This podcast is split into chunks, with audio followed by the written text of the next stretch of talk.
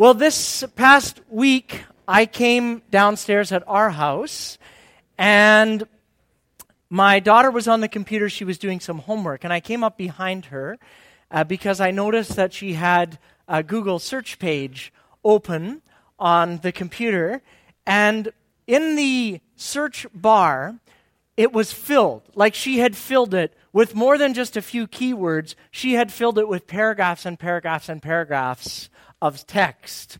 And I said, uh, What are you doing? And she informed me that she was working on a sample test for her social studies uh, unit at school.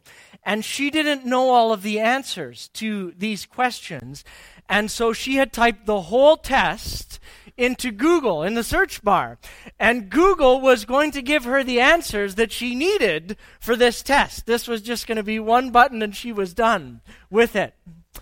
But uh, as I explained to her, you know, that sometimes getting answers to your questions is a little more complicated than typing a few key words into a search engine. Sometimes when you need answers to something, when you need advice, when you need wise counsel, uh, especially questions that are a little more nuanced or challenging or a little bit messier, uh, Google's not really going to help you with some of that stuff. So you have to figure out where are you going to turn for some of those questions. Uh, here at Jericho Ridge, we're teaching through a book in the New Testament called 1 Corinthians in a series called Messy Church as we study uh, the Bible and the New Testament. And this uh, is a part of the Bible, uh, is written as a letter to the church in Corinth under the inspiration of God, uh, the Holy Spirit, by a man named Paul, who was an apostle. He was a leader in the first century movement uh, for Christians. And so, in, as people were coming into Christian community in the early first century, they had a lot of questions. Good questions, messy questions, complicated questions. And because it was pre Google, they couldn't just type it into a search engine. They had to figure out where are we're going to get answers to these questions that we have. And that's normal because the world is a complicated place. It's a little more complicated sometimes, our questions and the things that we face in life, than just typing it into Google and expecting that that'll spit out an answer for us. And you got to wrestle with questions of life. And the early church was wrestling, just like we do, with questions of where do we get wisdom to follow God, to live in a culture that has a very different view on some issues than the Bible teaches on things. So, how do you live with wisdom in a culture uh, where different views of sexuality and morality and singleness and marriage and what it means to be a good husband or a good wife or a good mother? So, because Google wasn't invented yet, the people in Corinth did the next best thing. They wrote a letter. Seems very archaic. But they wrote a letter to Paul. And they said, Paul, we have a ton of questions about things. What should we do? And so Paul wrote a letter back to them. In fact, a couple of letters back to them. And that led, those letters became the books of 1st and 2nd Corinthians. He wrote back with advice and teaching, not only for their benefit, but also for ours. And so Paul begins to answer, in the section we're moving into today in our series, Paul begins to answer uh, some of those questions that they asked him. And lest you get confused uh, about this being Mother's Day and the topics that we're going to address today, they didn't ask Paul at all about Mother's Day because it wasn't invented either back then. So he had no advice for them about Mother's Day. Uh, so, in case you're confused, uh, there will be talking points today for mothers, but primarily the questions that they had for Paul were much more complicated than that and messy. They were questions really about issues of morality and particularly around sexual immorality. So, happy Mother's Day. This is probably the first message you've heard Mother's Day and sexual immorality in the same message series. So, I was talking to a friend about that, what I was preaching on, and they said, isn't that really more of a Father's Day topic? and I said, Why would you say that? And they said, Well, you know, and in May, like the church is all about, yay, moms, lifting up women and all of that stuff. And then it gets to like the second Sunday in June, and the church is like, Dad, you're horrible.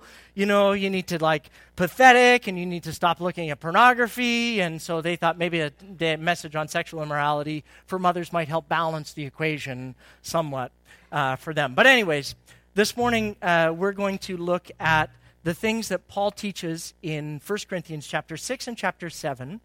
And Paul has some very clear words about things that we ought to embrace and things that we ought to leave behind. And so we're going to begin looking in 1 Corinthians uh, chapter 7, verses 1 to 7. So he starts off in verse 1 by saying, Now, regarding the questions that you asked me in your letter, yes, it's good to live a celibate life or to abstain from sexual immorality or it's good not to touch it's good for a man not to touch a woman is another way that that would be translated. But paul says because there is so much sexual immorality each man should have his own wife each woman should have her own husband the husband should fulfill his wife's sexual needs and the wife should fulfill her husband's needs the wife gives authority over her body to her husband. The husband gives authority over his body to his wife. Don't deprive each other of sexual relations unless you both agree to refrain from sexual intimacy for a limited time so that you can give yourselves more completely to prayer. And afterwards, you should come together again so that Satan won't be able to tempt you because of your lack of self control. I say this as a concession, not as a command. But Paul says, I wish that everyone were single, just as I am. But God gives to some the gift of marriage, and to others the gift of singleness. So Paul now is into this uh, letter writing, and he's responding to the very first question that they asked him. And the very first question that they asked him was about marriage, and about singleness, and about sexuality. And it's a little bit of a funny answer when you think about it. So if they ask Paul the question, should we stay single? Should a person stay single? Or should a person get married? Paul replies to them and says, a little bit, walks a little bit of a tightrope and says, Yep, it's a good thing to be married, but it's also a good thing. It's, in fact, an incredible gift to be single. Essentially, if you read 1 Corinthians 7 and keep going down for the rest of the chapter, Paul, they say to Paul, Well, should we get married? And Paul kind of says, Well, if you want to get married, it's not a sin. So I guess so if you really want to.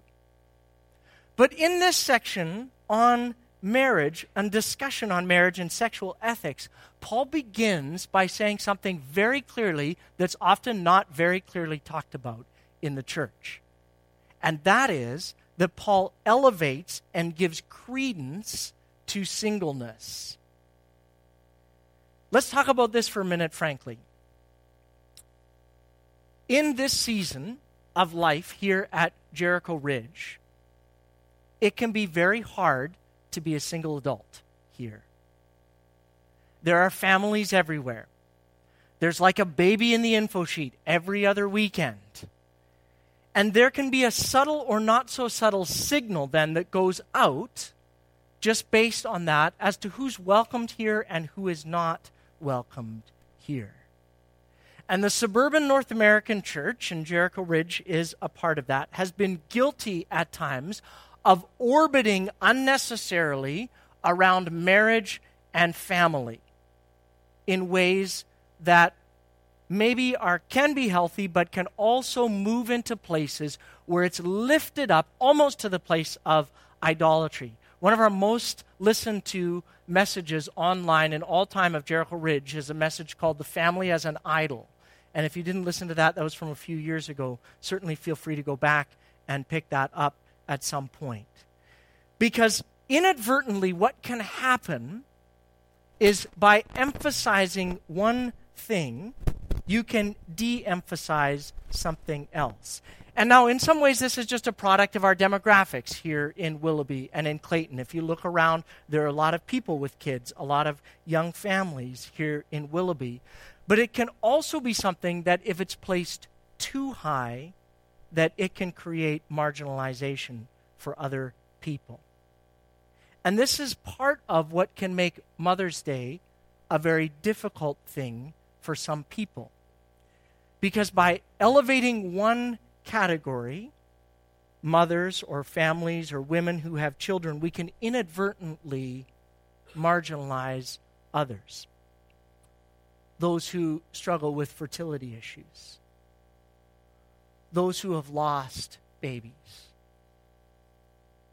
those who are struggling to adopt and wrestling through that process and thinking about will that ever happen for them. Those who choose not to have kids. Those who are single, either by choice or by life's circumstance. And so, for all of these and other categories of people, sometimes when we lift up things, mother, like Mother's Day, it can be hard for them. And so, hear me out for a minute if you find yourself in any of those categories today and feeling less than on a day like Mother's Day. People around you, most of them probably don't want to hurt you by celebrating mothers. They don't want to be glib, but sometimes it, it, can just be the inadvertent product of lifting something up. And so, if that's you today, I want you to just hear a genuine I'm sorry from the church and from people around you. We want to walk with you and we don't want to hurt you in any way. And I want you to know that you're loved and that you're valued here. This is not a place where you are not a whole person until you have a ring on your finger and a minivan in the parking lot. You are loved and you are valued, even if we don't do always the best job of communicating that. So, hear a genuine apology on behalf of the church if you find yourself in that place.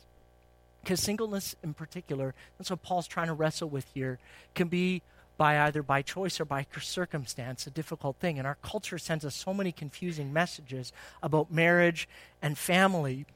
But Paul just starts the whole discussion on marriage and family by saying, you know what?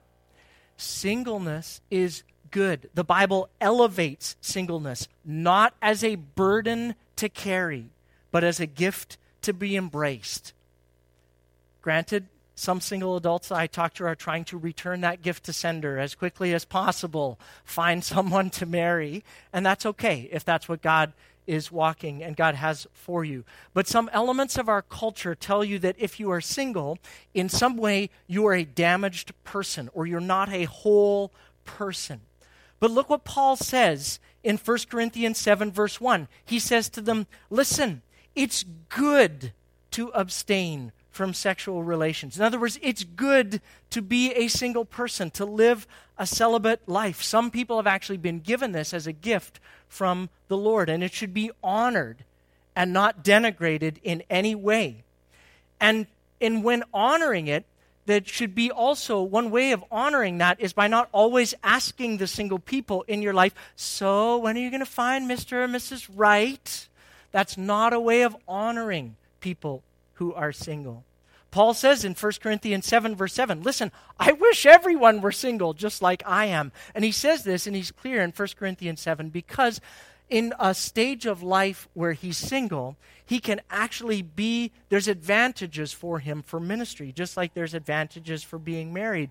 And so in Paul's case, he has this freedom to live out his life in a way that is effective as a missionary in a single adult context more so than it were than if he were married. Because he has to think about the concerns of others if you look at 1 corinthians 7.32 so we don't have a time to go into all of the reasons as to why and when someone who's single should get married uh, what that happens if your marriage dissolves or if you're married to a person who doesn't share your faith. That's all in chapter 7 and so read what paul says about that this week if those are topics that are of interest to you. What i want us to see here is simply that the bible affirms and not only elevates singleness and calls those who are single to live in places of purity, but our culture tells us very much the opposite. our culture tells us listen, you can't possibly be a whole, healthy human being if you don't have sex. So, this is where Paul actually turns his attention uh, in the text next to the topic of sexuality. So, again, not a very typical Mother's Day topic. Paul says, firstly, it's good to be married, but it's also good to be single. Secondly, he says, it's good thing to have sex, but within a certain context. Well, what context is that? Well, Genesis chapter 1, 2, and 3, God sets out his ideal template for human flourishing. And in Genesis chapter 2, verse 24, immediately after God has created men and women, he says to them, Therefore, a man will leave his father and mother and will cleave to his wife, and they shall become one flesh.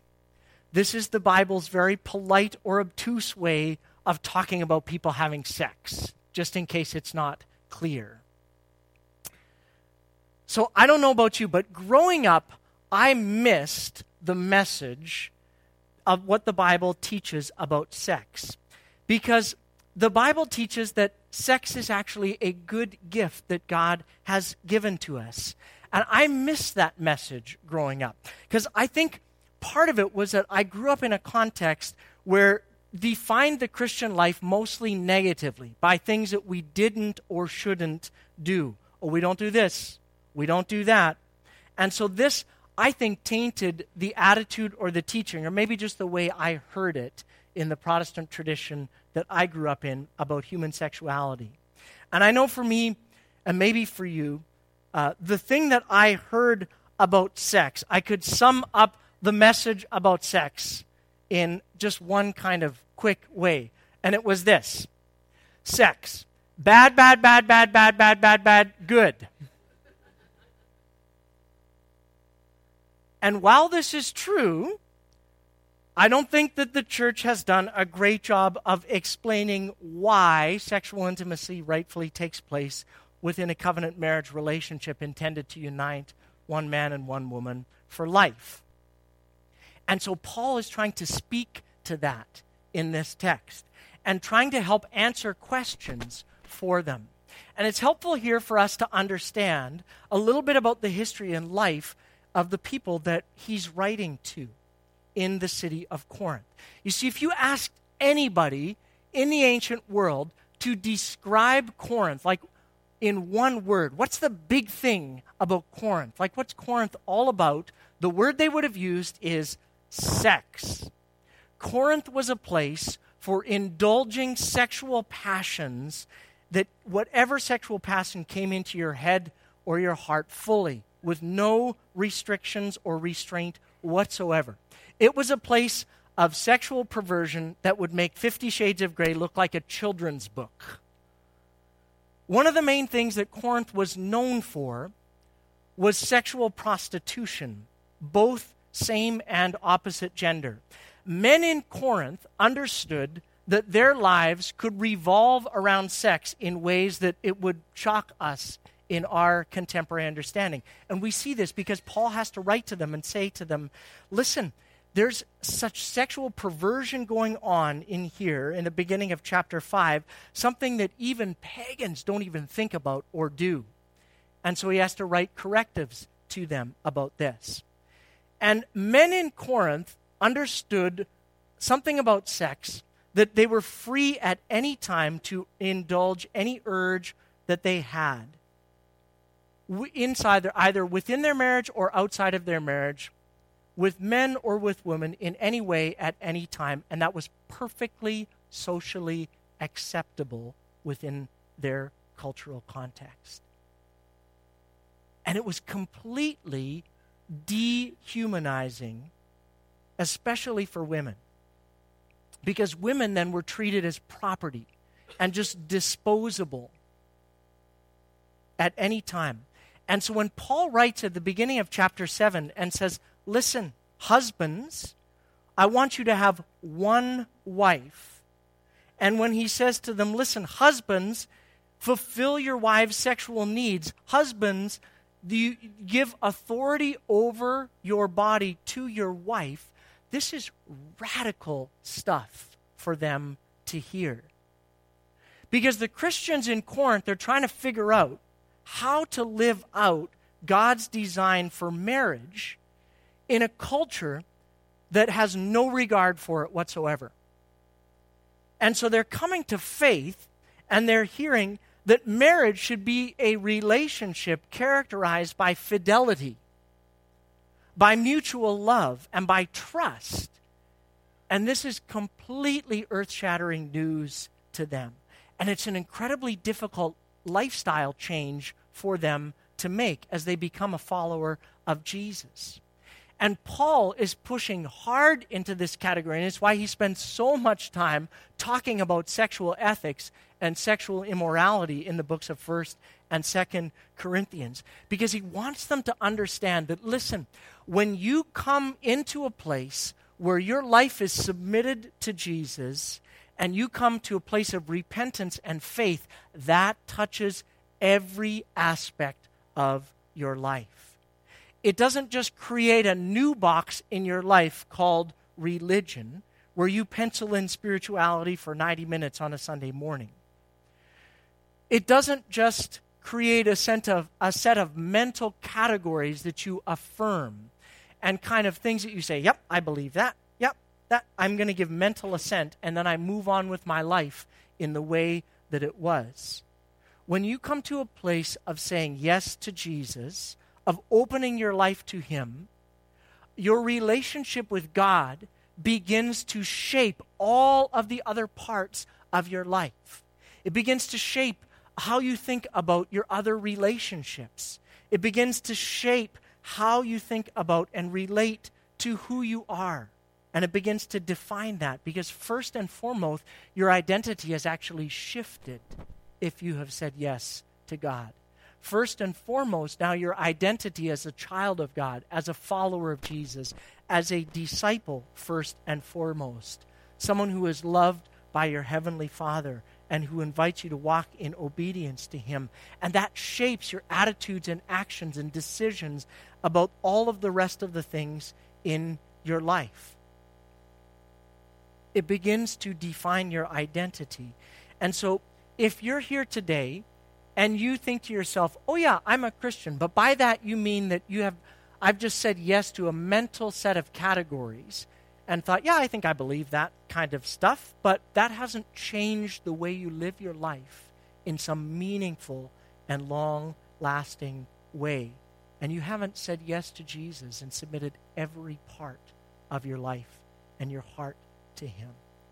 Because it shapes your identity and forms and begins to touch every part of your character and the ethics. And this is a process that continues in our lives. Because just because you said yes to Jesus at one point doesn't mean that then suddenly that's a something that, that you have immediately become. All of the things that have troubled you, your hurts, your habits, your hangups in the past are gone. You need to continue to work through that but God has begun to given you the grace to work that through. And if you've never actually made that decision and you've never actually said yes to Jesus and reoriented your heart to have God as the primary source of identity in your life, then don't leave here today without doing that. We would love to pray with and for you and explore that together.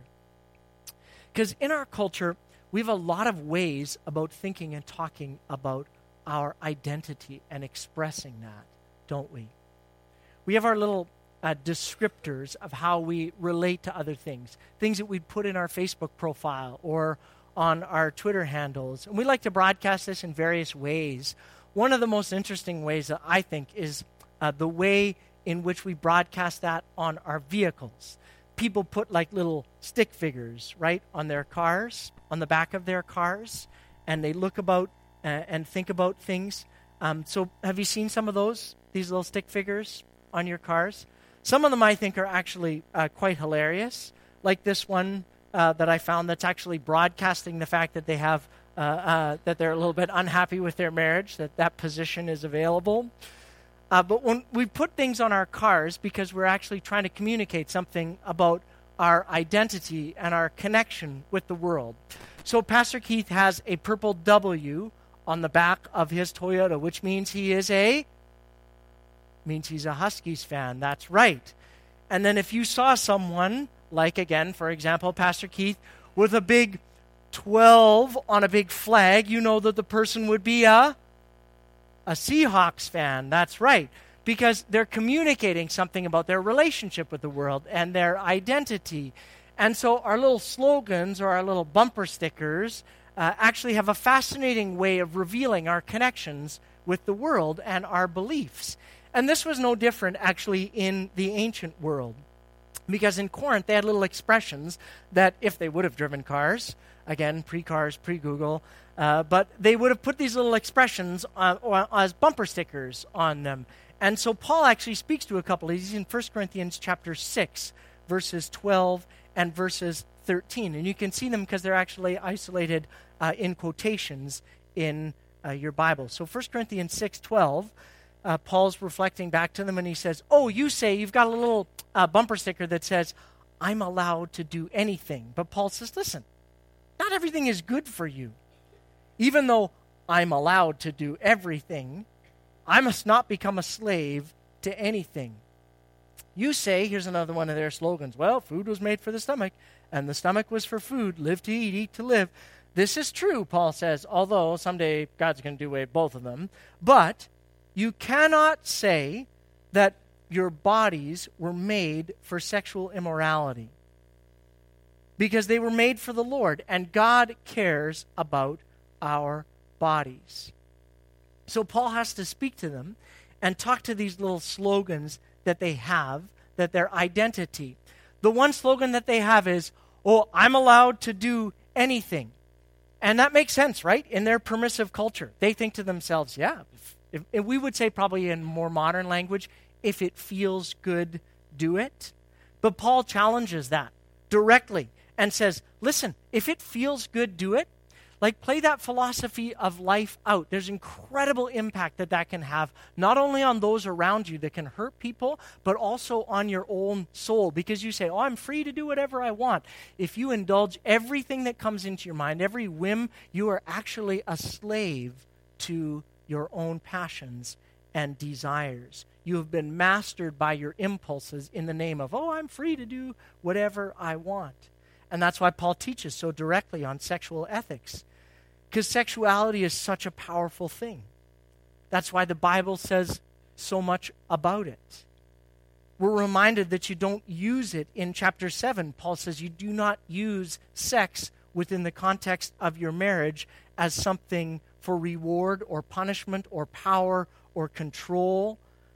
Sex is not about meeting your own psychological and emotional or physiological needs. This is a big challenge to us in a culture that just says, whatever I feel like doing, I should do. But sex and eating, as Paul speaks into this, then he can see them saying, oh, well, if it's just, you know, those two things are the same, Paul says, eh, no, there's a difference here. Just because you can do something doesn't mean that you should do something. Just because you can do it doesn't mean that you should do it. It might be technically legal, but it might be spiritually inappropriate for you. And Paul wants to remind them of this, and he says, You know what, gang? The stakes are really, really high. And so look with me at 1 Corinthians 6 9 to 11. Paul says, Listen, don't you realize? Those who do wrong will not inherit the kingdom of God. Do not fool yourselves. Those who indulge in sexual sin, or who worship idols, or who commit adultery, or are male prostitutes, or who practice homosexuality, or who are thieves, or greedy, or drunkards or abusive or cheat people, none of these will inherit the kingdom of God. Don't fool yourselves, Paul says. These things uh, might be technically legal in your culture, but they are not spiritually appropriate. There's things that Paul wants to remind us, though, of where he finishes the text. He says in verse 11, Some of you were once like that, but you were cleansed. But you were cleansed. You were made holy. You were made right with God by calling on the name of the Lord Jesus Christ and by the Spirit of our God. This is where Paul wants to take the conversation. Not to places of guilt and shame, but to remind us of the fact that we are called to live out our true identity as those who may have lived in that way, but who have been cleansed, who have been made holy. No matter what your sexual past, the mistakes that you have made, the wrongs that have been done to you or inflicted on you by others, you have the possibility of living out a new story, of being made right with God by calling on the name of Jesus and by living in such a way that you honor God with your body.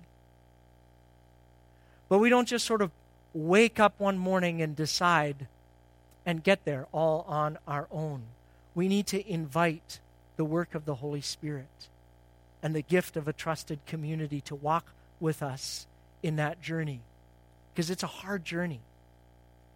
And as we walk that journey, there's pitfalls of our past that we fall into.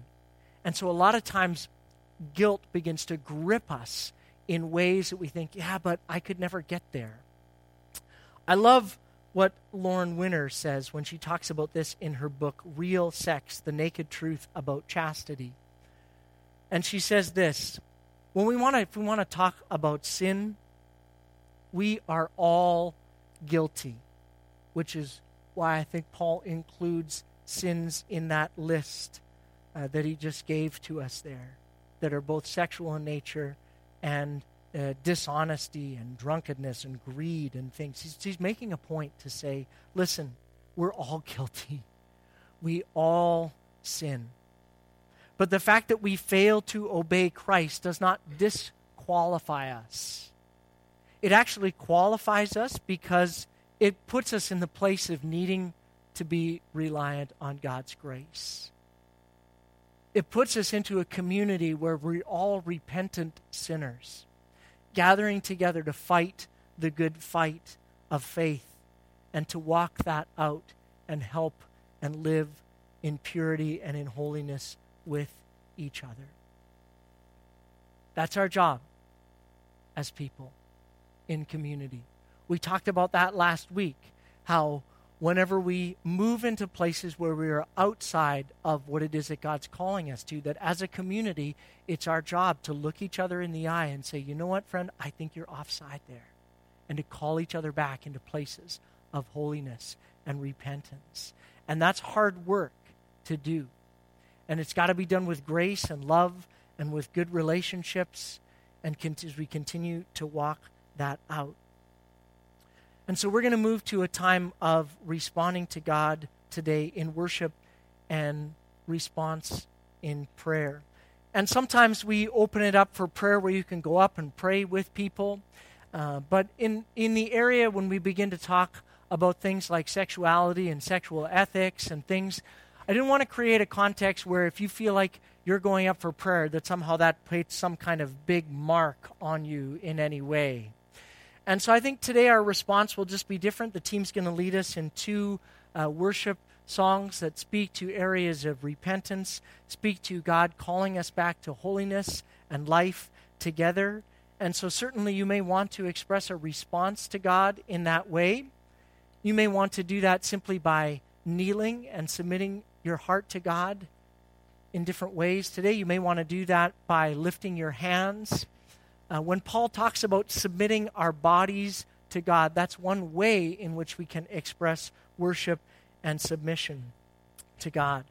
And so, as the team leads us in two songs that speak to this, I want to pray out a prayer for you and for me that comes from our friends in the Episcopal Church.